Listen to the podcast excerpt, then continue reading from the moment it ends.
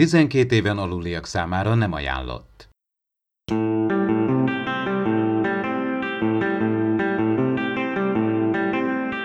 Ez itt az Impulzus Podcast, az űrszekerek Star Trek tematikus epizód kibeszélője. A fedélzeten Csaba, Attila és Dave.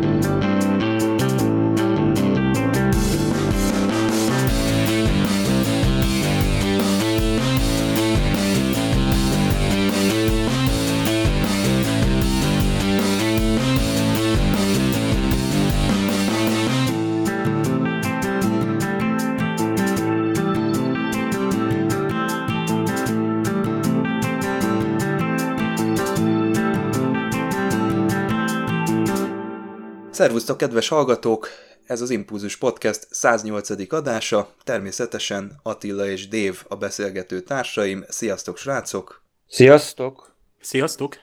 És a mai napon a The End is the Beginning című epizód lesz a beszédtéma.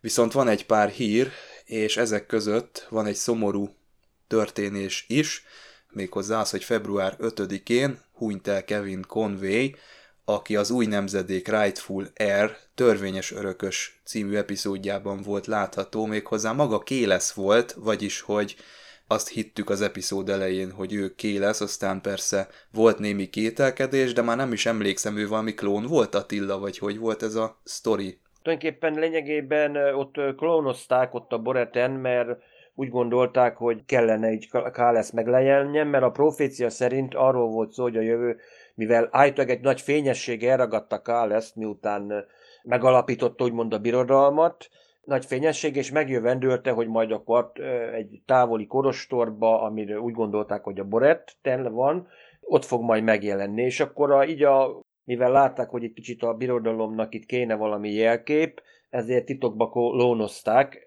volt is egyébként egy penge, amin egyébként Kálesznek a maga vére rajta volt, és az alapján azonosította be később Govron, hogy na most ez tényleg Kálesze vagy nem, és akkor, de viszont rájöttek, hogy viszont klónozták. Mert szükség kell, kell lenni valamilyen jelképnek, szimbólumnak, aki, ami egyesíti tulajdonképpen a Klingon birodalmat. Hát reméljük, hogy a színész zöggenőmentesen átjutott a Stovokorba, egyébként 77 éves volt. Most már önmagában is hallgatható a Star Trek Picardnak a csodálatos zenéje, ebbe benne van a főcím, illetve néhány betét, illetve egészen pontosan az ennek a kiadványnak a címe, hogy Star Trek Picard Chapter 1, és hát ez nem tudom, hogy mit jelent, és már itt figyelmeztetem a hallgatókat, hogy már most belevágunk a Picard spoilerezésbe, úgyhogy aki nem nézte meg a harmadik epizódot például, az lehet, hogy jobb lenne, ha most kikapcsolna a műsort, de én összezavarodtam itt már a, a harmadik résznek a megtekintése közben is, mert arra számítottam, hogy ezt már Jonathan Frakes rendezi, és én úgy voltam felkészülve, hogy a Chapter 1 az az első két epizód, amit a Haneli Culpepper rendezett, és a Chapter 2 az meg a harmadik és negyedik lesz, amit a Jonathan Frakes rendez. Ehhez képest az első három epizód az végig Haneli Culpeppernek a, a munkája. Ez a pilot, ez volt a későbbi sajtóközlemény, illetve ezt hangoztatták a készítők, de lehet, hogy eredetileg nem így volt. Lehet, hogy tényleg két hosszabb epizód volt, és azt vágták három rövidebb epizódra, vagy mi történt itt szerintetek? Sokan nem értik egyébként külföldön se, de egyelőre amennyire tudom, hogy így nyilatkoztak úgy a színészek is, hogy, hogy elvileg itt valami széjjelvágás lehetett, mert hát ma mindenki arra számított, hogy mondjuk, a, mivel tudjuk, hogy a harmadik, negyedik részt elvileg Frakes rendezte volna, de valószínűleg itt úgy néz ki jelen állás szerint, hogy a hatodik, hetedik részt. Még akkor két részt, még akkor valószínűleg még akkor kibe, ki kell bekelnünk, hogy na most bocsánat, spoiler, olló, míg összeszedik tulajdonképpen ténylegesen a csapatot, ami majd tulajdonképpen a La Sirena nevű hajón majd beutazza a galaxist. A hajó nevet azt nem is tudtam, hogy így nevezik a Cristóbal Rios kapitánynak a hajóját. Igen, Chris Rios, igen. Chris Rios. Igen, csak nem nagyon mondják ki egyébként a szövegben, én úgy emlékszem, de hát ez, ez... néhol már, de egyébként, de egyébként kiszivárgott a neve ennek a Na igen, mindent kétszer kell megnézni, mert, mert egyszerűen nem nincs képben az ember, még angol felirattal se. Most az IMDb se túl sok tájékoztatást, csak annyit, hogy majd a negyedik, ötödik részt azt, azt, a, azt a, már a Jonathan Frakes rendezi, ugye ez a következő rész, ez az Absolute Candor, meg a Stardust City Reg. Na most meg kell tanulnunk a Discovery óta, hogy az epizód címeknek semmi értelme nincsen, és ezen szerintem lendüljünk tovább. És én most azt olvastam, és Attilát kérdezem, hogy én a hetedik részben látom, hogy a Frakes van, mint actor feltüntetve. Tehát ő fizikálisan Úristen. színész megjelenik. Olyan sokára? És ez Igen, engem is, mondom, tehát hat- ezen mondom, döbbentem meg, hatodik- hogy hatodik, akkor még Picard még mindig szedi össze a legénységet még a Szedi hatodik, össze, hetedik hát- rész környékén is. Tehát ez nagyon össze. elhúzódik. Olyan, amiről itt, itt elkezdtünk beszélni, hogy kijött ez a, ez a soundtrack kiadvány, gondolom először digitálisan, most február 7-én.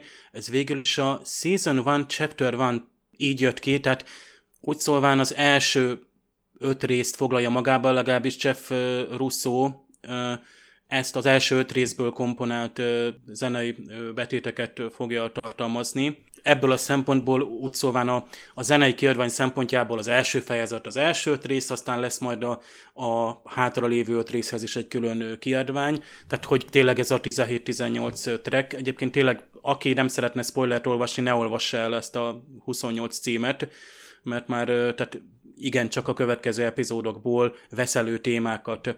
És ezek egyébként nagyon jók, mert felelevenítik, tehát itt, itt nagyon jellegzetes témák jönnek elő, tehát például ebben az epizódban egyszerűen kiadhatatlan, és, és tényleg hátborzongató, tehát vissza kell tekerned, amikor a Picard megérkezik, először sugároz át a, a, a, a hajóra, Cristobal Riosnak a hajójára, illetve amikor kiadja az engage parancsot. Tehát az ott felcsendülő Star Trek melódiák egyszerűen annyira helyükön vannak, és, és, és áthatják ott azt a jelenetet, hogy hát nagyon jó, be vannak illesztve.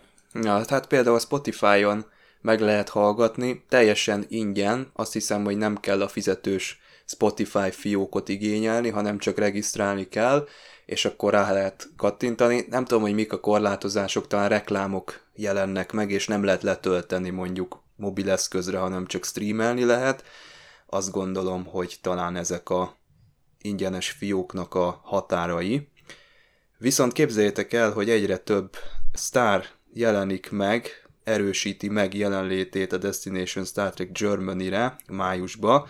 Itt lapozgatom a honlapot, és mondok pár nevet a teljesség igénye nélkül, például Kate Mulgrew, Robert Beltran, Gates McFadden, Jonathan Del Arco, Robert Picardo, Roxanne Dawson, Robert Duncan McNeil is ott lesz, úgyhogy eléggé nagy Voyager bulinak ígérkezik ez a dolog, lehet, hogy a 25. évfordulóra is készülnek valamivel, illetve most jelen pillanatban is zajlik valamilyen convention, igaz Attila?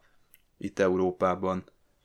Szűkebben vette Európába, mert London mellett ott van a Sci-Fi Ball nevű, ott is egyébként Discovery-től, Kejladet kezdve Marina Sörtis, itt a horror szifiktől kezdve nagyon sokan vannak egyébként, ez háromnapos ráadásul, mert már eh, pénteken elkezdődött egyébként maga ez az rendezvény, tehát itt is, hát majdnem olyan eh, jelentőségi, mondjuk a Destination eh, az angliai verziója, tehát eh, itt is nagyon sokan vannak.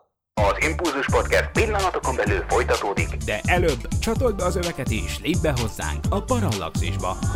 A két hetente új podcasttel jelentkező szórakoztató ismeretterjesztő kibeszélőben a legfrissebb tudományos és fantasztikus események mellett a science fiction filmek, sorozatok és könyvek hátterét vizsgálják, emellett pedig a filmvásznon és a képernyőkön megjelenő technológiák tudományos megalapozottságát feszegetik a Tudományos Újságíró Klubja és a Tudományos Ismeretterjesztő Társulat által 2019-ben a Juhari Zsuzsanna díj külön díjával jutalmazott blog podcastjének műsorvezetői. A Tilos Rádióban hallható szokolébresztő testvérműsorának epizódjaiért kattints a Tudomány és fantasztikum.hu oldalra.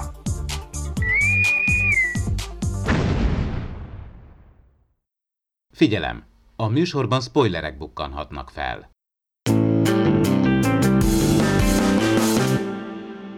Az epizód elején kapunk egy kis maradékot a Mars pusztulásából, egy rövid sneak peeket abból, hogy mi történt az előző epizód elején, aztán a csillagflotta bázisra ugrunk 14 évvel ezelőttre, ahol Picard megtette azt a bizonyos felmondást. Ugye ez egy ilyen 19-re lapot húzás, hát Picardnak a felmondását biztos, hogy nem fogják majd elfogadni, gondolta ő, nem jött be. és hát ezzel együtt sajnos az ő kolléganőjét, Raffi Muzikert is kirúgták, eltávolították a csillagflottától, és itt kezdődik nekik a fájdalmas múltjuk, mert hogy Picard és ő elváltak, és utána nem is nagyon keresték egymást, illetve, hogy ha jól veszem ki, akkor Picard nem is nagyon kért elnézést, vagy nem is nagyon próbálta ezt az egész ügyet így melegen tartani, teljesen visszavonult a szőlészetbe, és onnantól kezdve tett rá, hogy mi lesz a Romulán kimenekítéssel. És ráadásul a megnézett Picard gyakorlatilag szinte elfogadta akkor még, hogy a szintetikusokra azt mondják, hogy ó, hát én műszaki hiba miatt kergültek meg.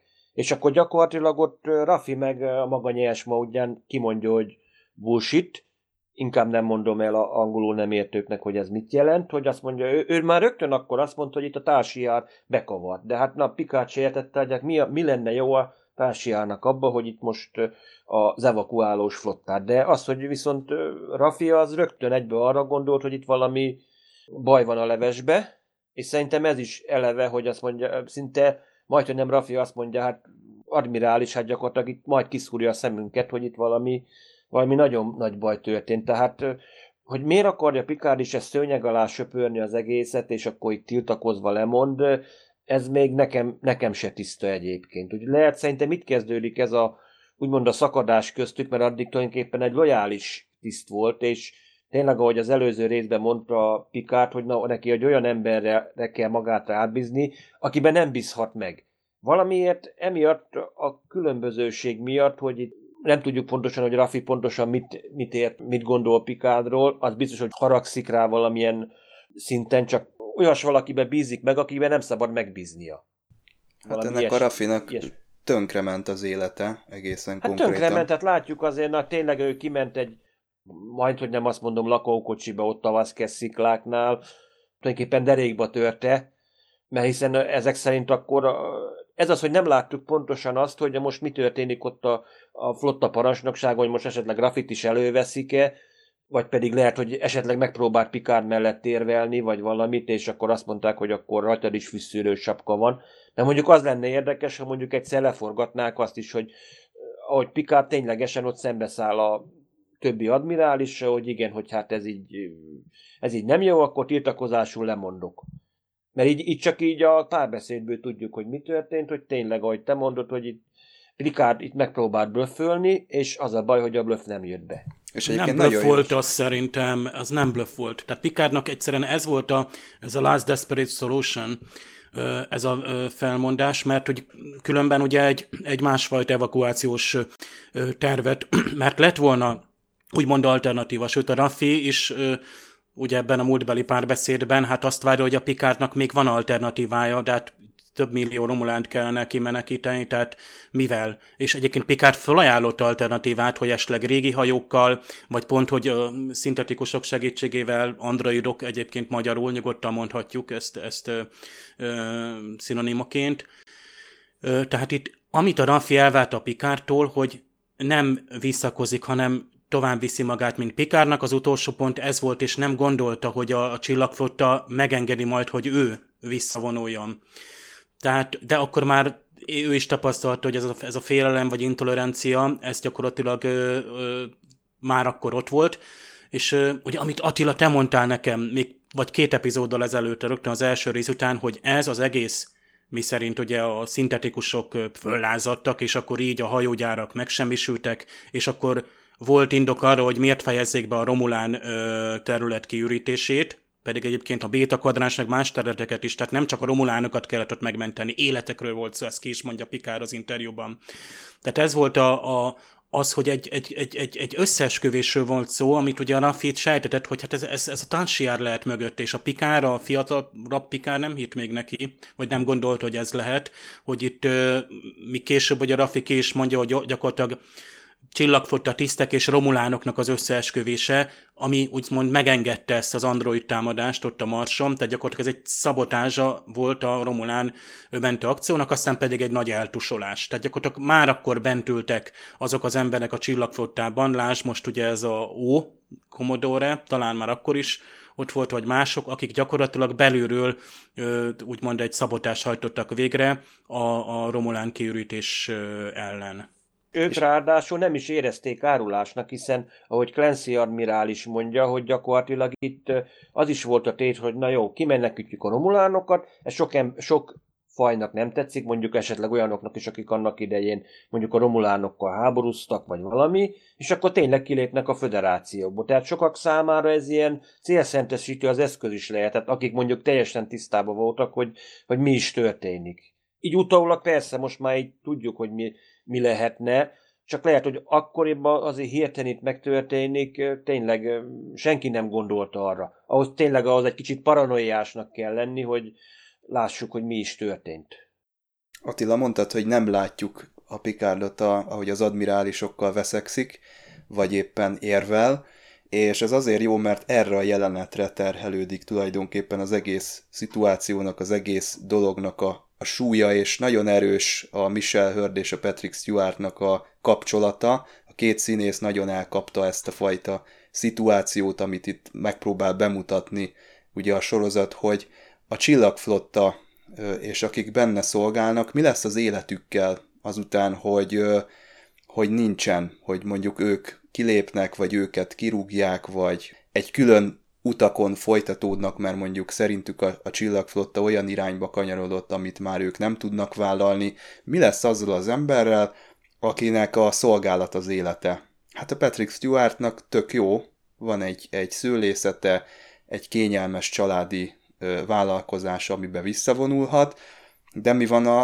a Raffi Muzikerrel? Hát semmi, sajnos ilyenkor az van, hogy minden, amiben ő hitt, minden, amiért ő dolgozott, az megszűnt létezni, és tulajdonképpen egy összetört, visszavonult emberrel van itt dolgunk. A színésznő elmondta egyébként, hogy nagyon sokat segíthet azokon az embereken, akik valamilyen függőségben szenvednek. Valamelyest ilyen, ilyen lakókocsiba lakó, ilyen hippi bement át csak tulajdonképpen itt az eltelt 15 év alatt tehát valamilyen függés, meg egyebek biztos, hogy van. Igen, ez ugyanakkor nem egy erős drogost akarnak itt bemutatni, de mindenképpen az van, aki, aki teljesen, ugye ez a megalázottság, tehát amit egyébként még az a nagyon erős jelenet, amikor Picard ugye felkeresi, illetve aztán utána ott a kinn a sivatagban beszélnek, és tényleg ki van írva, hogy a Vasquez szikláknál lakik, és, és tehát ő gyakorlatilag árulásnak tartotta. Tehát akiben hitt és bízott, az a, az a, a, a, a Jean-Luc Picard volt, és, és ez gyakorlatilag egy megalázottságot, megalázást okozott, és egy árulást, és ebből kell kiindulni. Tehát itt, itt ez nem oldódik fel, és még sokáig nem fog feloldódni.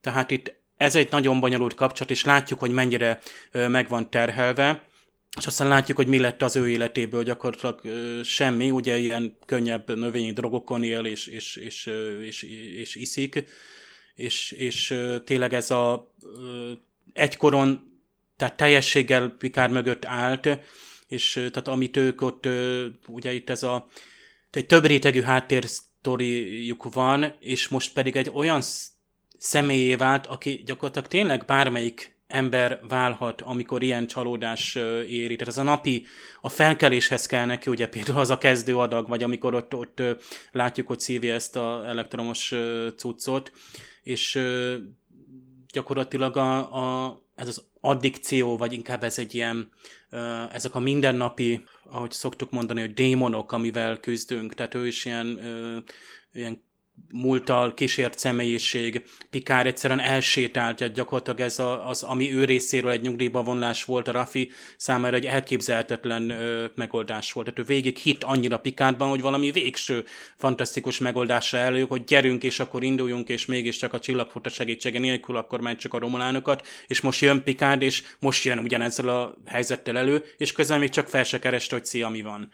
Tehát lehetett volna ezt enyhíteni menet közben, vagy korábban megszólítani őt, és nem csak azért, mert most kell egy pilóta, aki ugye nincs regisztrálva. Ugye Raffi is elvesztette az összes ilyen csillagfotta hozzáférését, de nyilván ő hacker, és látjuk, hogy nagyon szépen pötyögött a kis átlátszó kijelzőivel.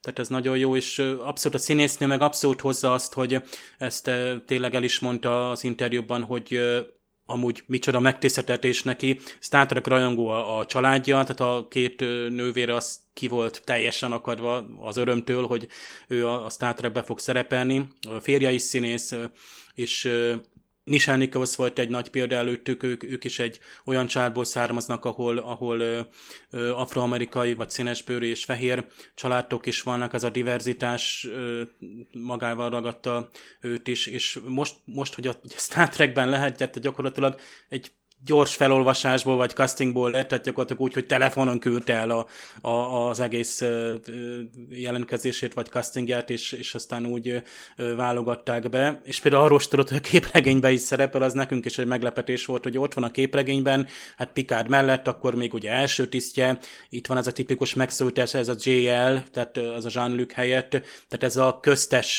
tehát nem az a túlbizalmaskodás, nincs köztük semmi több, tehát itt, itt egyesek ilyen romantikus viszonyra gondoltak, nincs. Itt egy nagyon, tehát ő volt a number one Japikárnak, ezt tudni kell. Tehát ugyanaz, aki Riker helyébe volt, és valószínűleg ő is tizenvalány évig, tehát egy ugyanaz épült fel közöttük, az megszakadt, és most talán valami elkezd újraépülni. És látjuk, hogy hogyan tér vissza Hugh, a Borg kockán, Jonathan der Arco. Hát ő már egy emberi karakter lett, tehát így teljesen maga mögött hagyta a, a Borg múltját, és az is kiderül, hogy ő Szojinak a közvetlen felettese, vagy mentora, vagy ilyen, ő az, aki irányítja az ő tevékenységét tulajdonképpen. És itt van most egy új, asszimilált, frissen szabadult Romulán, akivel interjút készíthet a Szoji. Ratmára gondolsz, kicsit Igen. Romulán, mondjuk, először nem gondoltam egyébként, hogy a Romulán név, amikor először olvastam a nevét, itt mondjuk szerintem itt Dave-nek itt bejön az a első elmélete, amit pont azt hiszem még a múltkori podcastben mondta, hogy itt azért megpróbálják ném, próbálják így megmenteni ezeket a Borg dolgozókat, és ha megnézitek egyébként ott, ahol egyébként interjút készítenek, gyakorlatilag az ott ülő többi úgymond rehabilitált Borg, az tulajdonképpen mind Romulán származású. Ők az utolsó romulánok, akiket ez a kocka Igen. Én úgy értettem, hogy az egyetlen asszimilált... Igen, a, nem az is, egyetlen osz, asszimilált hát, romulánok. romulánok. Tehát ezt de nem valami, is értem, hogy a romulánok ennyire ellen tudtak állni a Borgnak. Hát de emlékszel, a Voyager-be volt, amikor ott Csekot itt... Pontosan, hát ott is pont Romulán volt. Ott is ott volt a Romulán, aki mondja, Akkor... hogy nézzen rám. Én Romulán vagyok, semmi közöm a Borg és a Föderáció közti viszálynak, azt mégis itt vagyok asszimilálva, aki ott annak a közösségnek egy kvázi vezetője volt. Biztos, hogy vannak romulán, csak lehet, hogy az, hogy több romulánt nem találtak. Azért azt is érdemes lenne megnézni, hát hát ha csinálnak egy előzményt, ha más nem képregény vagyok, most akkor hogy találtak rá erre a kockára? És van egy másik egyébként, ha megnézitek Júnak az egyenruháját. Tulajdonképpen ugyanolyan rendfenntartói egyenruhája van, mint akiket látunk ezeket a különböző ilyen biztonsági Hát ő egy igazgató, tehát ő ott egy elő, tehát hát egy volt borból hogy... lett, az kérdés, akkor a Igen, Q, hogy... a, a, elnézést a Q, akkor máshonnan jön, tehát őt, őt úgymond itt egy alkalmazták, tehát ő egy, nem egy kívülálló itt, hanem gyakorlatilag valamilyen karriert. A szakértelmére támaszkodva hívták őt ide. Val- valamilyen módon, és ez azt jelenti, hogy akkor itt a, ez a Romulán szabadállam valószínűleg nem a zsátvasnak a úgymond a nyúlványa elvileg. Mert akkor azért tudjuk, hogy azok, azok valószínűleg az egészet ott szétrombolnák, az egész borkockát, mivel ezek ilyen, ilyen luditáknak is lehetne mondani. Tehát valamilyen szinten így ez a Romulán szabadállam, valószínűleg van több is, valamilyen szinten itt egy némileg befogadóbb, mint mondjuk a korá, korabeli, a régi romulánok voltak, hogy azért az, ott azért ott vagy, vagy behódolsz, vagy pedig akkor éppenséggel üldözünk. Ez a kockával dolog. valami nem stimmel, mert összeomlott a Matrix, és ennek köze van ezekhez a romulán asszimiláltakhoz, akik itt egy szobába gyülekeznek. Ezek amúgy is szerintem valami furcsa csodabogarak, még a romulánokon belül is, és ugye ezt próbálja kideríteni Soji, hogy kik ezek, és hogy miért okozhatták a, ennek, a, ennek a kockának a végét, amit valószínűleg a romulánok már így lebegve találtak valahol az űrbe. Én mondjuk így ezt raktam össze az itt történt dolgokból, és a Soji az többet tud, mint neki szabadna. Tehát végig ö, lebegtetik az epizódban, hogy honnan tud arról a hajóról, amin rajta volt ez a Romulán hölgy is, meg az összes többi Romulán, és honnan tud a, a borkockának a a lerobbanásáról.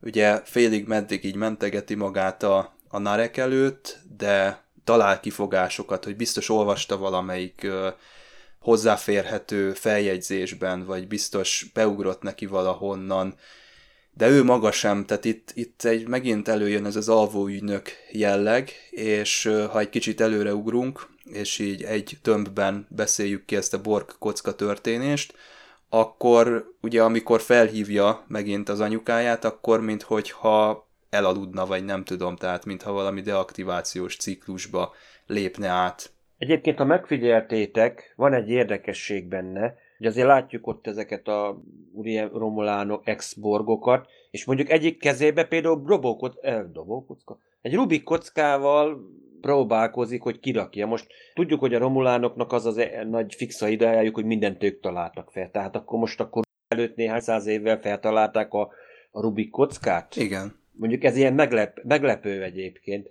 Érdekes dolog.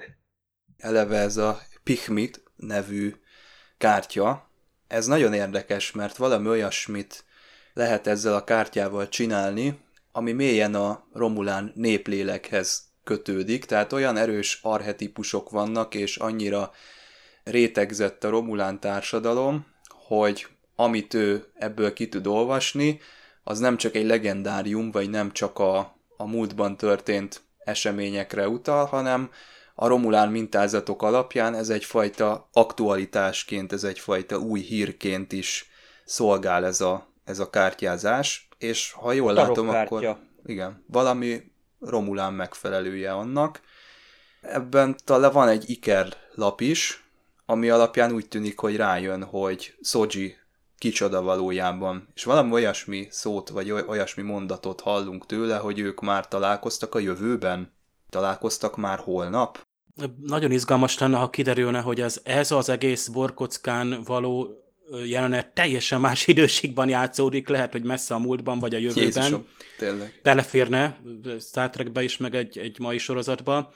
És ugye egyszerre derítik ki egyébként a Pikár birtokon ott a zsátvas támadó által ugye Soji vagy Dutch kilétét, mint ahogy itt is ugye Soji nem tud saját magáról, nem tudja, hogy ő android, nem tudja, hogy honnan származik a többlet tudása például a Borgról, ugye ő antropológus eredetileg.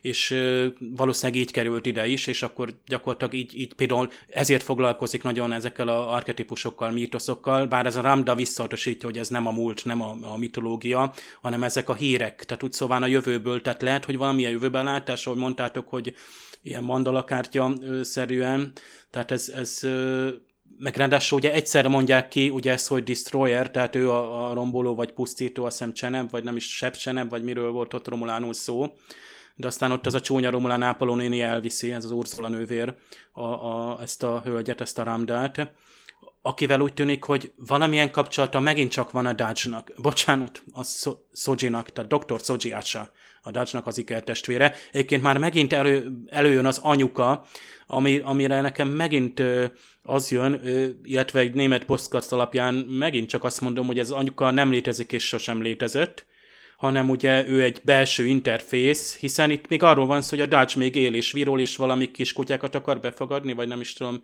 miről van itt szó. Tehát itt, itt ez igazából csak egy ilyen alprogram lett előhívva, hogy a, a Soji valamiképpen zavarban van, vagy rosszul érzi magát, vagy gondja van, vagy félti, hogy jaj, mi van a, ugye itt a Ramda itt elkezdte mondani, hogy te melyik lány vagy, amelyik még él, és akkor, vagy melyik nővér, és akkor gyakorlatilag itt a, a Soji fölhívja az anyját, úgymond belül, de nyilván, hogy lehet, hogy nem is tudna hívás kezdeményezni, teszem azt uh, hazafelé, vagy ki tudja, hogy ez a anya. Tehát nekem ez nagyon durva, és hogy Narek csak, még... Csak tudott kezdeményezni, hát azért Clarice visszanyomozta a hívásokat. De lehet, hogy... Ja, igaz, olyan, igazad van. De viszont lehet, Jó. hogy ez a nem létező anya, úgy mondom, hogy nem létező, hogy nem az ő az anyjuk. Lehet, hogy éppenséggel valaki, aki mondjuk miután Maddox létrehozta őket, ő mondjuk ő próbálja őket rejtegetni, vagy valami, vagy rájött, hogy már nem képtelen őket rejtegetni. Tehát ő is egy ilyen, vagy Maddox köréhez tartozik, vagy azok közé, akik bújtatják a többi szintetikus.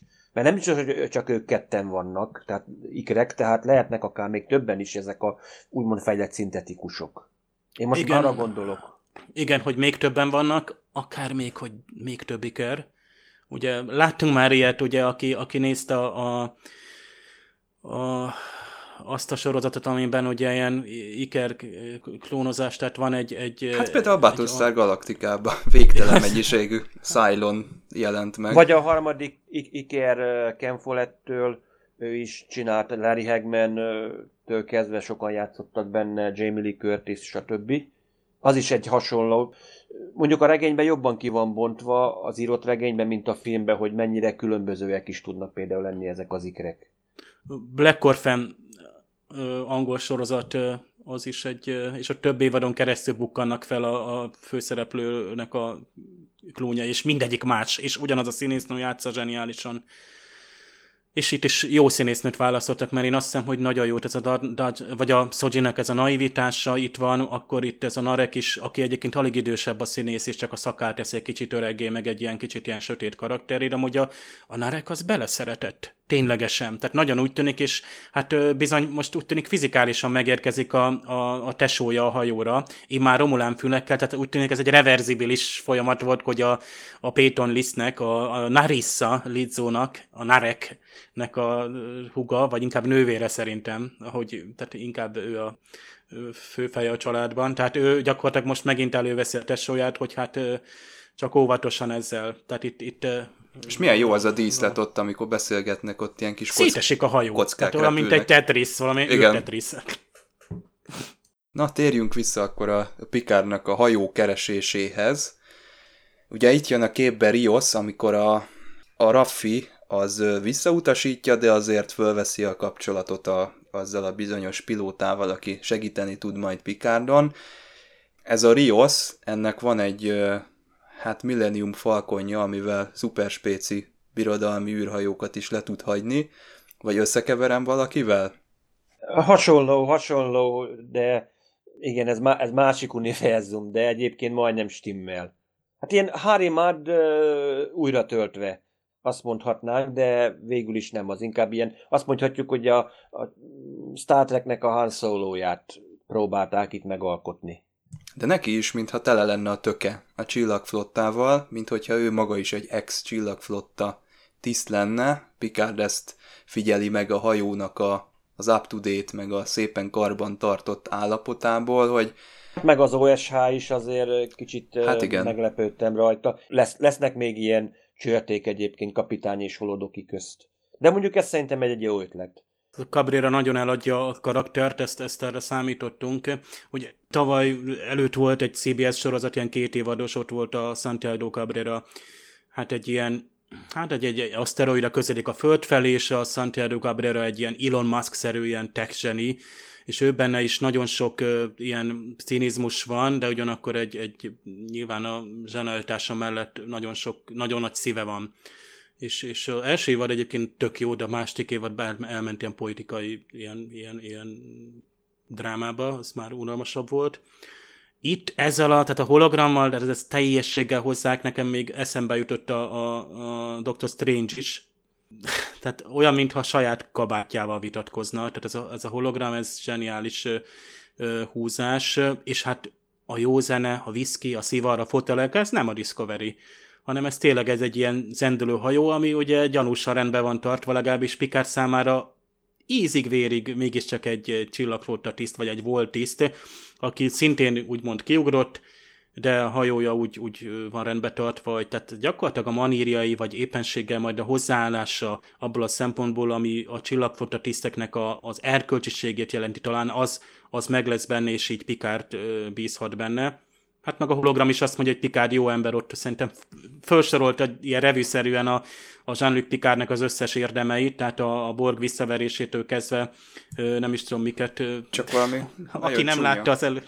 Valami nagyon csúnya dolog történt ott a, az ő kapitányával, és a, a, amikor Igen. szolgálatot tett, és neki elege van már ebből a fajta hős arhetipusból, ebből a csillagflottás vezetőből, mert ennek bizony rossz vége is tud lenni, és a néző az teljesen átéli ezt, és bele van vezetve, mert ugye most láttuk, hogy a Picard az hogyan ö, határozta meg egy, egy másik csillagflotta tisztnek, egy kollégájának a, a hátralévő életét, és az sem volt egy szép történet, és itt is itt van egy csalódott ember, akinek nagyon keserű gondolatai vannak erről a, erről a fajta kapitány típusról, és a, amikor így bemutatkoznak egymásnak, vagy így az első párbeszéd az nagyon jó, ott a Picard nem mer azért beleülni a kapitányi székbe, de azért megnézi magának, hogy igen, ez a parancsnoki szék, de most én ide nem ülök bele, és akkor leül oda, oda mellé, ugye megtartja ezt a megjegyzését, hogy milyen szép ez a hajó, és akkor a Rios az már csak legyint, hogy hát igen, a Raffi az mondta, hogy ez ilyen nagy dumás, ez a volt admirális. Itt a külsejét itt nézegettük, én is, meg más is ennek a hajónak. Nekem mondjuk el a La Sirena, ennek a hajónak erről eszembe jutott egy másik sorozat, ezt Magyarországon nem tudom, hogy vetítették-e, mert én külföldi adón néztem, volt a Star Hunter. Volt egy kanadai sorozat 2007 után, Michael Paré.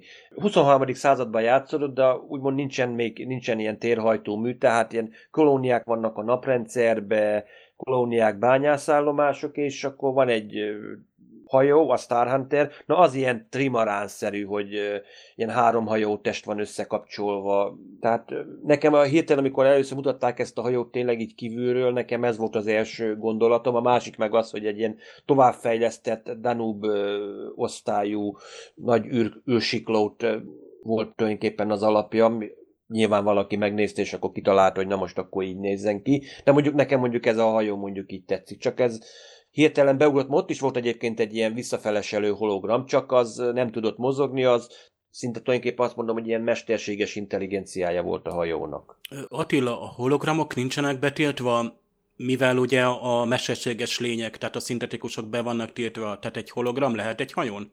Lehet, hogy a orvosi segéderőként lehet, hogy az nem vonatkozik a tilalom alá, nem esik. Hogy ő, mesterséges... De ő is orvosi, mert EMH-nak rövidítették, Emergency... Hát, Emergency Medical Hologram, Medi- hát uh-huh. rögtön egyből a, medi- a medikai csomagot vette el, amikor látta, hogy a, valami van ott a vállába, egy ilyen Csak észrevette, hogy az is egy jó, igen, tehát az jó, jó indulás igen, volt. Ez, ez a klasszikus, egész tudod, a rejtőjenőnél is, hogy tudod, amíg nincsen elsősegélykés, nem húzunk ki, még akkor is, ha mondjuk az enyém, mert akkor baj van, legfeljebb másikat teszünk a helyére, mert különben akkor baj lesz, tehát itt is. Mondjuk érdekes, hogy azért, hogy a szépen nagy nyugodtan orbitális pályára visszaérünk a Földre, és akkor még a holodokinak nem is szólunk, hogy na most menet közben akkor operálja már ki. Csak gondolom, hogy nyugodt körülmények között.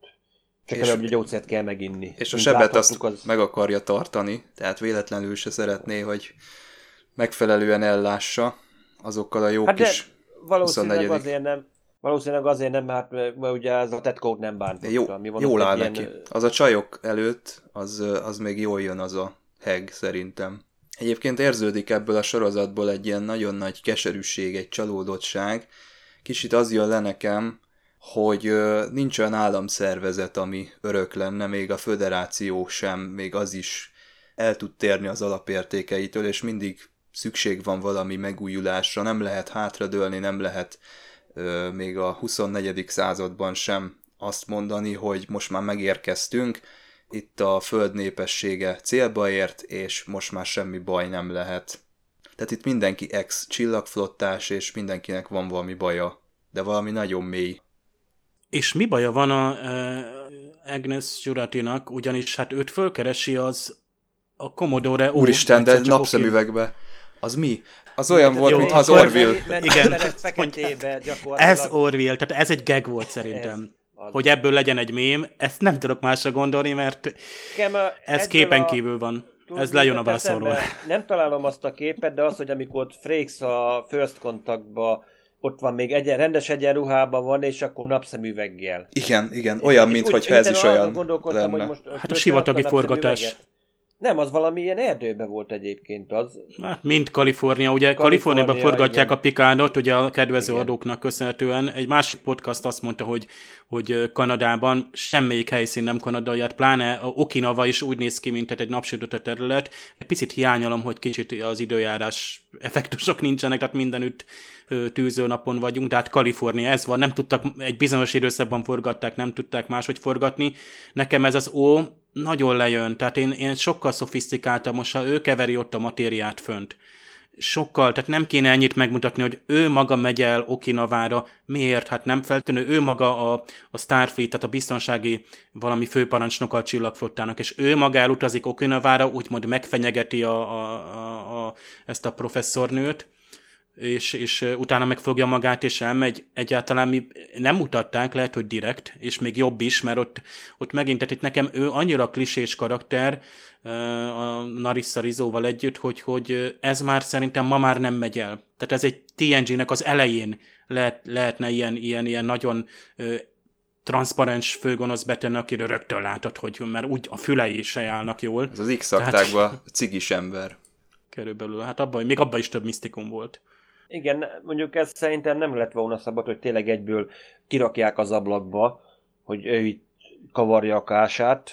De tényleg ez, hogy a napszemüvegbe ott megjelenik, hát legalább, legalább akkor az egyenruhát vette volna lát, az alapján be lehet azonosítani, hogy na most akkor kiszaurakozik itt. Tehát... Pontosan, tehát ha civilbe utazik, akkor, akkor lehet napszemüveg, de akkor is valami kicsit, Ilyen kicsit futurisztikusabb. Valami Annyit meg... dolgot lehet már, bemész egy üzletben, már modern napszemüvegek vannak, tehát itt ennek lehet, hogy lesz valami magyarázata, mert ez így, ez... ez...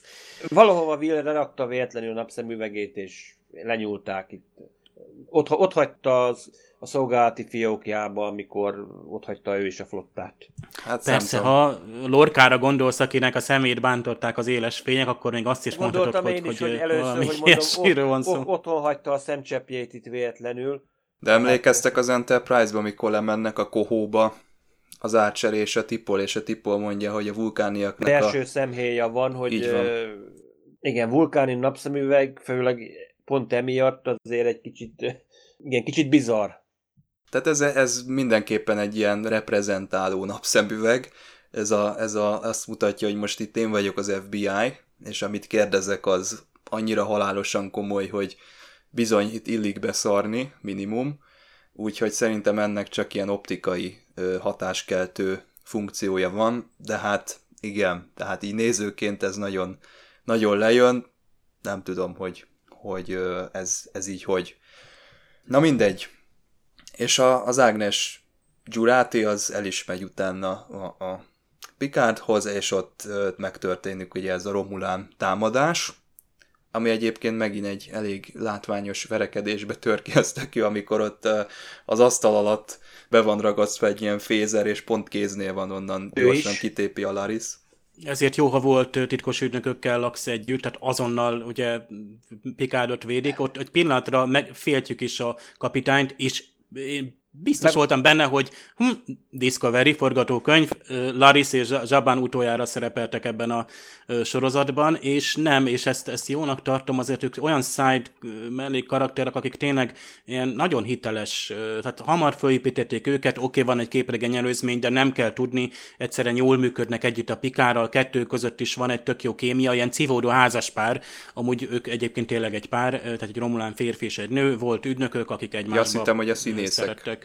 Nem, a színész, színész nem, a színésznő az ír, és itt panaszkodtak, hogy baromi rosszul lehetett érteni eredetiben. Hát nyilván ott angol felirat, amivel rá tudnunk segíteni, a német szinkron, amiről, hagyd mondjam, a német szinkron annyira az angol hangoknak megfelel az eredeti hangoknak, hogy átkapcsolva alig veszed észre, hogy itt megtörtént valami hangváltás. De egyébként másik... kár, hogy a, a Picard az se csók, se ölelés, csak úgy elmegy a hajóval, és nem látunk mondjuk egy búcsú jelenetet. Csak felsugároz, nekem ez igen. túl szimpla, amikor felsugároz, én egy kompal való. Én azt vártam, hogy a, a, ez a Riosnak a hajója, Ugye ez, nekem egy ilyen X-Wing jutott eszembe, a, a, tudjátok, a lázadóknak az x ja, és nekem az arányok nem nagyon stimmelnek. Majd a Tilával lehet, hogy ezt kibeszéljük, hogy nekem kívülről kisebb ez a hajó, de lehet, hogy belülről se túl nagy. Viszont vissza oda, hogy megtámadják Pikát, és Pikár verekedése, hát Berlinben azt láttuk, hogy a Sir Patrick Stewartot fölsegítették ott a színpadra. Na most itt, itt mekkora stunt volt, Csaba, te ezt mondtad nekem, én sose veszem észre, hogy a William Shatnernek egy csomó stunt, tehát igazából nem, nem mindent ő csinál, hanem gyakorlatilag ott, ott dublőrök vannak meg a, a verekedések az eredeti sorozatban. Itt Picard, vagy Sir Patrick, mint Last Action Hero akciózott, és még tudjuk, hogy fog akciózni, talán pont a következő részben valami botokkal, hát akkor itt, itt voltak éppen Hát nem tudom, Ennyire hogy jó karban van? Ő gurult át az asztalon, valószínűleg nem. Maga egyébként a, a a Picard karakter is törékenyebb, mert amikor ugye az első részben is a lépcsőn eléggé elfárad, meg itt is leterheli azért az akció láthatóan, tehát látjuk az arcán, hogy nem, nem annyira gördülékenyen megy ez, mint a, amikor még kapitány volt, de az az átgurulás az nekem ilyen szempontból túlzás is egy kicsit, tehát szerintem nekem az, az úgy, az sok. Mondjuk nekem azt tetszett, hogy tényleg ott Laris a kést fogja meg, Zsabá meg egyből az üvegbor, tehát egyből az üveget férti az ember, hogy a drága, finom, lehet, lehet nem 89-es évjárat volt, de tényleg ez a verekedés, ez tényleg megint ismét hozta azt mondom a 21. századi akciófilmeknek a hangulatát, tényleg a minőségét hozta. És ez az Alien sav, ez micsoda, ami, amitben így megsemmisülnek a romulánok, meg a... Erre azt mondanám, hogy ez a klasszikus cián kapszula a fogba. Tehát valószínűleg ráharap a vagy a szájába ténylegesen hordozza, vagy fogba van beépítve, ráharap, egyrészt kiköpi, de viszont ö, olyan erős, hogy akkor őt is gyakorlatilag elmarja, széjjelmarja a Romulánt is. Tehát ez a klasszikus ilyen, hogy inkább, inkább öngyilkosság, de éve nem kerülünk, éve vagy hava nem kerülünk ö, ellenség kezére. Igen, és az Androidán is ez... ugyanez volt, hogy tök fölösleges, mert igazából úgyse fogják kiszedni, hát pont, hogy éppen, hogy el akarja mondani ott Pikáréknak az igazságot, amit ő igaznak hisz, hogy, hogy a, a Soji vagy a Dajaki után mennek, hogy hát ő nem is, ő nem egy, nem egy lány, vagy nem, nem az, akinek, vagy nem az, aminek gondolják. Lehet, hogy már arra utal, hogy, hogy nem élő személy, és fel akar a világosítani, hát a Pikár mondjuk már tudja.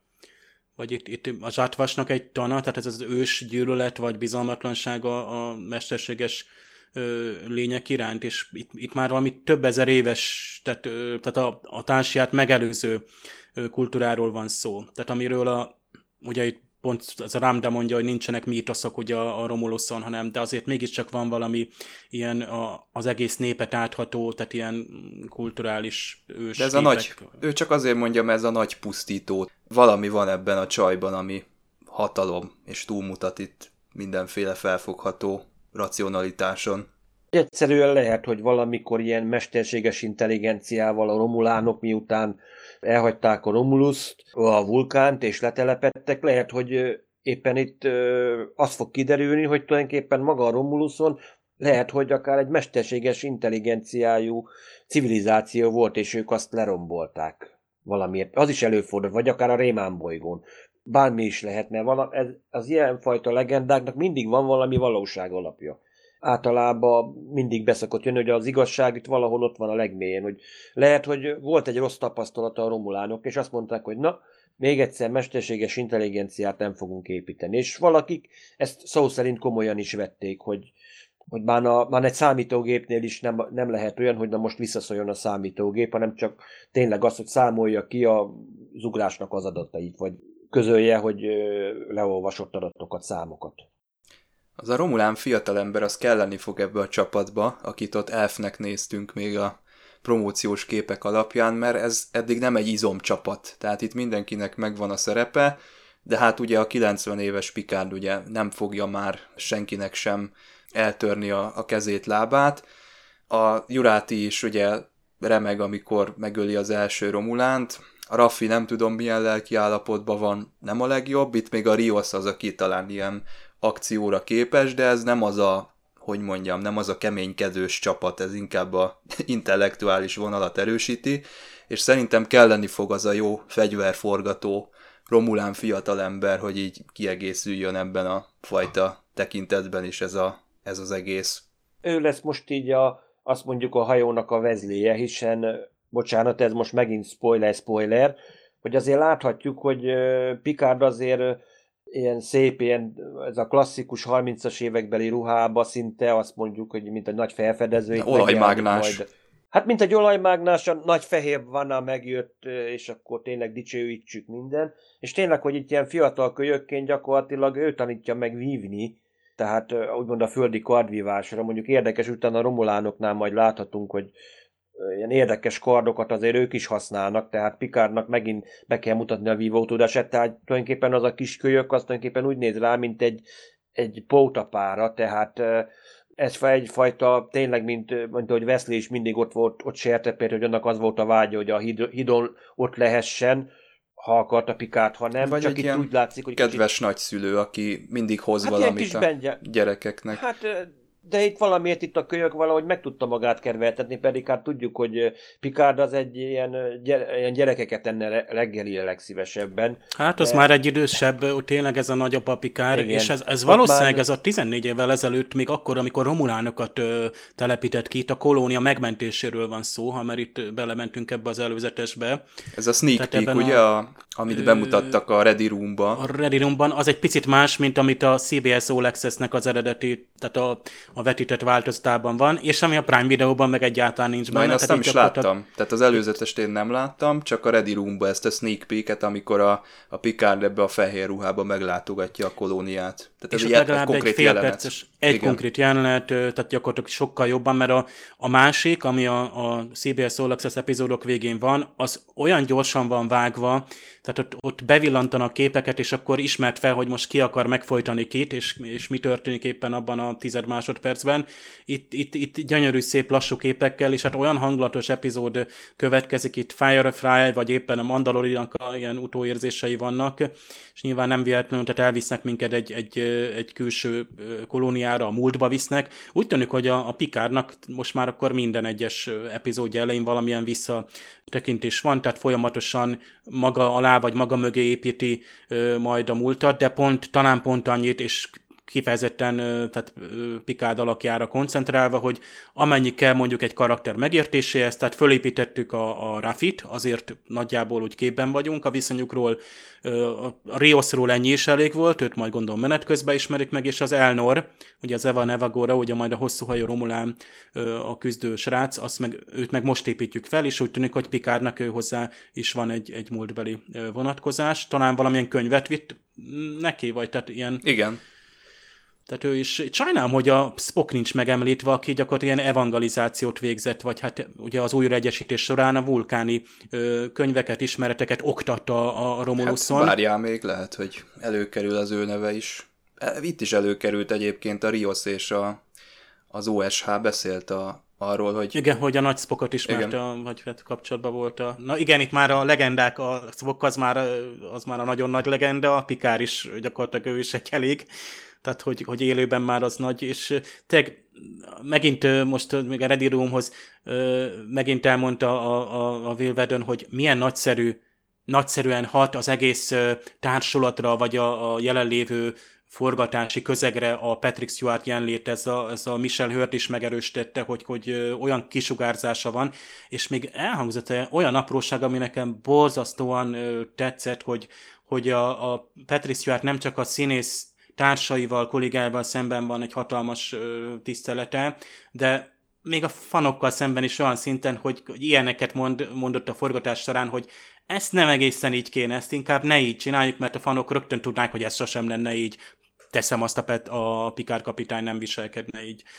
Tehát egyszerűen följavítja azt a, azt a és fenomenálisan ott van, jelen van a, a, a forgatás során, szerintem nem, most már egyre inkább hiszem azt, hogy tényleg azért vállalt el, mert ő maga látta benne azt a, ebben a történetben, és azért tud ennyire fókuszálva jelen lenni ott a, a, a, forgatáson, és ezt látjuk, tehát annyira látjuk, hogy... És talán nem csak a forgatáson, arcán- hanem a producerek között is. Az, magában az írószobában is lehet, hogy ott volt, és szerintem ez magán a, a történeten is látszódik, tehát itt mondjuk egy Patrick Stewart jelenlétében nem viselkedsz seggfejként a, az írószobában. Lehet, hogy ez megelőzi az olyan eseteket, amikor, amik mondjuk a Discovery esetében kiszivárogtak. Kérdezték a, a rajongók, ez is a Ready Roomban elhangzott, hogy kivel volt, tehát ki, ki, ki volt a leg, legviccesebb személy ott a forgatáson, és hát kiderült, hogy ez Sir Patrick volt, és Már annyi története van, hogy azzal szórakoztatta őket. igen, és amit Attila mindig mond, és egyébként sokkal direktebb, meg közvetlen forrásokból, hogy amikor Frakes megjelenik a forgatáson, és ez most is elhangzott, a, azt hiszem az Evan Jézusom. Evagora mondta, Atombomba. akkor ők igen, ők ketten együtt a legviccesebbek, és hát Frakes megjelent a forgatáson, tudjuk, mert majd tehát rendezőként és hát színészként is, és hát azt, azt szívesen megnéznénk ilyen B-kamera ö, szemszögből, hogy ott, ott mi is történt a forgatásokon.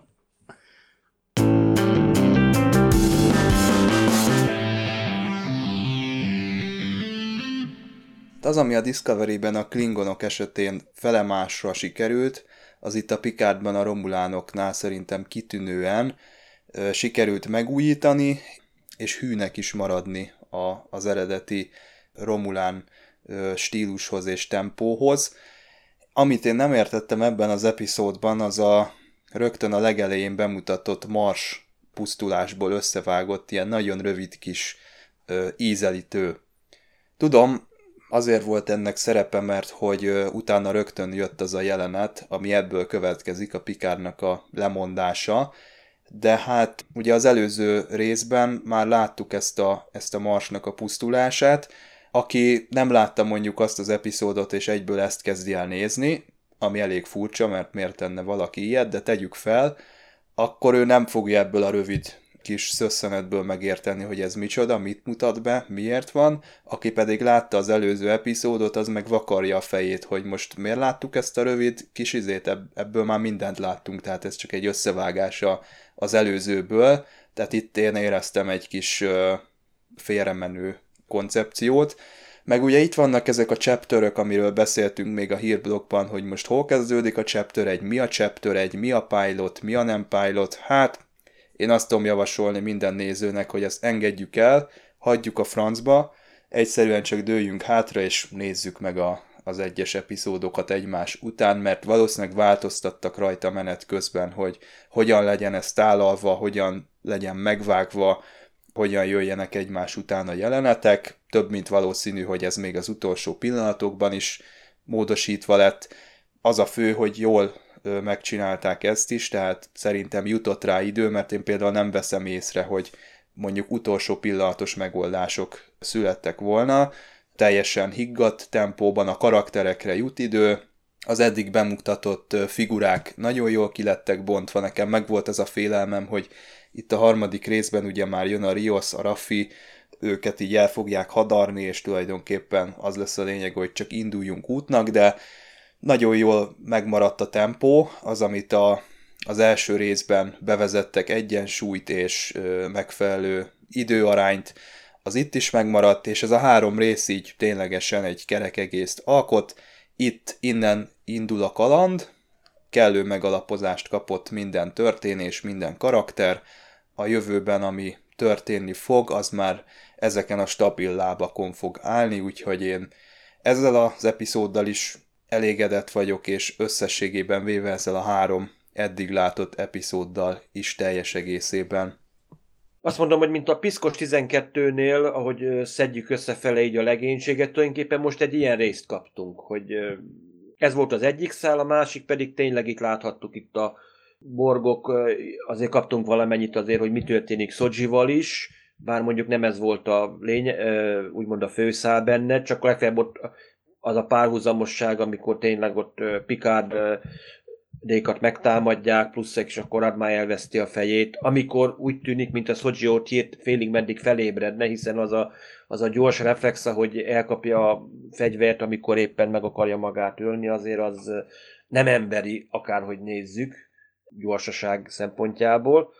Az új karakterek mondjuk nekem úgy tetszenek, például Chris Riosnak is ez a hányaveti, tényleg szemtelen ilyen Han Solo stílusú, maga a hajó is, és tényleg a végén az a, mikor tényleg kimondja, hogy engage Picard, és remélem most kivételesen nem tévesztette el, mint azért volt olyan, hogy véletlenül összekeverte, egy, például egy transporter jelenet volt annak idején, és csak utána javították ki, hogy hoppá, főnök nem jó. Nekem hogy tetszik, hogy a végén tényleg a klasszikus Star Trek zene így felcsendül, ahogy a hajó tényleg mielőtt belépne a szubtérbe, hát ez tényleg szerintem nagyon sok régi rajongó azt mondta, hogy na igen, tényleg Star Trek-et látok. És ez megerősítés is számukra. Én azt mondom, hogy ez megint egy ilyen tízből azt mondom kilences epizód. Szívesen ott lettem volna egy moziban, és ezt eh, az előzetesek, bejátszások főcím nélkül, bár a főcím gyönyörű, még mindig nagyon élvezem, és hát egyre jobban összeáll, hogy miről is szól a, a főcím, például, hogy Pikár arca miért épül fel. Bár arra lenne egy teóriám, de azt inkább nem most mondom el. nagyszerűen viszi Sir Patrick a, hogy mennyire karizmatikus színész, és hogy a karakternek mennyire meghagyták azt a, sőt, kiemelten foglalkoztak azzal, hogy mennyiben változhatott meg ezen események hatására erre az időpontra a Patrick Stewart. Tehát alaposan látszik, hogy nagyon ki van dolgozva, és itt nem lehetett felszínesen azt mondani, hogy hát adjunk hozzá plusz 20 évet a Patrick, a, a, a Picard karakteréhez, és akkor valami majd csak lesz. Tehát itt egy, egy múltal megterhelt és döntésektől szenvedő kapitány van, aki ki is mondja, hogy nem érezte jól magát azon a birtokon. Ezt a Rafi 14 évvel ezelőtt kimondta, hogy akkor visszavonul oda, ott, ott se lesz jobb, és Picard ki is mondja. Tehát van egy nagyon szép jelenet egyébként, amikor ott a, a Zsabán készíti elő ott a, az elemózsiát. Tehát gyakorlatilag egy 10 órai csinál Picardnak, mert biztos ö, valami gyenge replikátor lesz a izének a, a Riosnak a hajóján, és akkor ott azt hiszem kenyeret, vagy valami baget van ott, Rockford, tehát bort, stb. Tehát ezeket így, így útra valót ad, és hát látjuk, hogy ez egy búcsú jelenet, gyönyörű, szép, hangulatos, nappal is szép ez a birtok, de hát este fantasztikus. Egyedül csak a Number van hiányoltam, ő szegény már az első epizód óta nincs jelen. Hát elhangzott ez, hogy persze a kutyakat szerepelni, de ő egy ilyen kellemes kis mellék karakter volt, tényleg hozzátette Picardhoz az, hogy, hogy gyakorlatilag nagyon kevés emberrel, vagy úgymond személlyel, baráttal van kapcsolatban, és most ismét kinyílik, most ismét útra kell, kimegy a hírekbe, ahogy ott a dr. Benoyun mondta, hogy biztos, hogy ezt akarja oda, oda megint kimenni, és, és Picard ezt fogja tenni, megint megmozgat dolgokat, ha bár nem biztos, hogy a kapitányi székben fog ülni, és ez is ez a visszafogottság, hogy tehát a, a Riosnál nagyon hamar kihúzná a gyufát, azzal, hogy, hogy ő előadja a volt csillagfota kapitányt, a hőst, akinek kiáll a tisztelt, és akinek minden szavának engedelmeskedni kell. Nem, Pikár itt a vendég, vagy, vagy utas ezen a hajón, és hát szeretvedett legénység, hiszen meg Agnes Zsurati is csatlakozik. Tényleg azt látjuk, mint amikor a Piszkos 12-ben, vagy a, a, a, a DC holnap legendájában szedik össze a, a szedett-vedett csapatot, mindenkinek van valami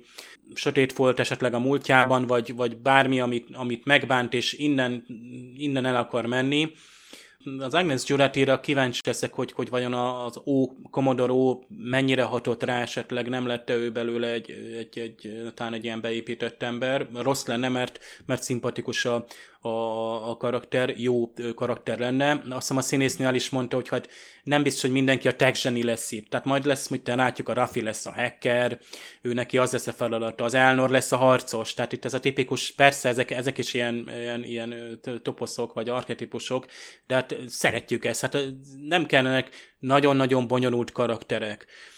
Így is látjuk, hogy Picard és a Raffinak a múltja mennyire meg van terhelve, ettől többet nem kell, majd valószínűleg ez a Rios fogja egy picit lazítani ezt egész közeget, ő neki pont, az a, pont olyan mértékben laza vagy lázadó, de ugyanakkor ilyen ízig végig csillagfotta hát múltja van, ami, ami alapján ő is beleélik ebbe a vegyes kompániába, és még nincs vége itt a főszereplők bemutatásának picit azért húzódik ez, tehát soká áll fel itt ez a legénység, és ilyen szempontból viszont nagyon jó tudni, hogy lesz másik évad hogy most itt milyen fejezet van, és milyen chapterök vannak, és nem tudom, al fejezetek, vagy hogy felosztások, azt majd meglátjuk a végén, amikor leülünk tényleg a, a tizet, tíz epizódot végignézni, és ezt nagyon-nagyon szívesen megtesszük, amikor már áprilisra kint lesz az összes epizód.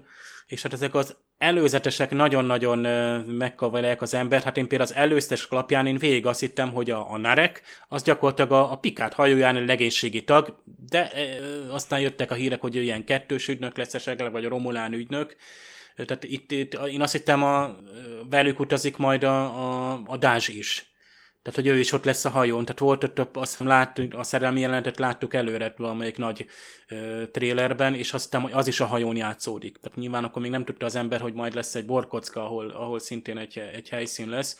Szerencsére ezek a, az a másik szál, az, az kellőképpen a háttérben van, és ami, amit én hát tényleg rossznak tartottam, hogy ö, itt, itt a, az, az ellenfél ábrázolás, ez, ez, ez nagyon úrivatúnak tartottam, de úgy tűnik, hogy a Picard sorozat ebből a szempontból elővesz ezeket a klasszikus elemeket, ez a show, don't tell, tehát hogy mutasd meg, hogy például ilyen mondjuk a, a, a Commodore O, és akkor ő eleve egy negatív karakter, mert külsőleg is egy, egy nem tudott hova tenni, és teljességgel lelóg a, a képről. Ugyanakkor a Narek, az, azon látod, hogy tényleg ez a az, akinek hinnél, aki szimpatikus vagy karizmatikus, és, és a, persze, hogy beleszeret a Szocsi, akkor ő is egy, egy sötét, aki talán elkezd vívódni itt ez, ebben az egészben. Érezzük egyébként a Dajon ezt a, ezt a uh, Ray, ugye a, a Star Warsból, tehát most már megkerülhetetlen, hogy a Ré vagy a Kylo Ren, ugye ez a, ez a vívódás a két oldal között, és lehet, hogy a Dodge-nál is van ilyen akár sötét valami. Ként pont egy másik podcast meg a Loganhez hasonlított, hogy a Pikárnak ez a nagyapa funkció jön most elő, tehát a, a Loganben is gyakorlatilag egy, egy, egy, egy, ott egy kislány nak a megmentéséről volt szó, itt is egy lány megmentés, aki nem Pikár lánya ugyan, de ugyanakkor olyan érzések vannak, ezek az atyai érzések, akkor itt ugye John Wick típusú történet is lehetne mondani, és egyáltalán ezt a, ezt a fajta road movie-t, a menekülést, amit ugye az egész Loganben láttunk, itt valószínűleg érezzük, hogy most még lassan kezdődik, de aztán amikor elkezdődik, akkor már valószínűleg nagyon felgyorsulnak itt az események, és hogy hova tartanak ez a Free Cloud fogalm sincs, hogy ez mi lehet. Én próbáltam értelmezni, amit ott láttunk. Nyilván ilyenkor ilyen JavaScriptekből bemásolt ilyen ö, programsorokat látunk, ott például az a Rafinak a átlátszó képernyőjén. Tehát, hogy hova tartanak most, mi ez a Free Cloud, ez mi lehet, ez valamilyen semleges terület, ahol ilyen mindenféle kétes üzletek folynak, mint amikor a Klingon anyabolygón is ott voltak a, a ilyen bolián szektor, vagy ilyen piac volt, ahol gyakorlatilag mindenféle szedetvedett ember összegyűlik, és, és uh, izgalmas dolgok felé tart, tehát jön, jön most már egyre inkább ez a western uh, hangulat, ami szerintem a Star trek kombinálva uh, jól, jól fog elsülni, tehát várom a következő részt. A dobókockák alapján szerintem ez a Free Cloud, ez valami kaszinó lehet, de hát majd meglátjuk, hogy hova vezet a Pikárnak az útja. És áprilisban, mire az összes epizódot látni fogjuk már, a kapcsolatfelvétel napján egy impulzus kerekasztalt láthattok tőlünk, aki ellátogat a Volt 51 Gamer bárba, és ott az egész Picard sorozatot és az addigi benyomásainkat fogjuk összegezni, úgyhogy mindenképpen találkozzunk ott, Addig is mi folytatjuk az epizódról epizódra történő elemzésünket, jövő héten például a negyedik részt fogjuk kibeszélni. Köszönöm szépen Attila és Dév, hogy itt voltatok, nektek pedig köszönöm a figyelmet, kedves hallgatók, szervusztok! Sziasztok! Sziasztok!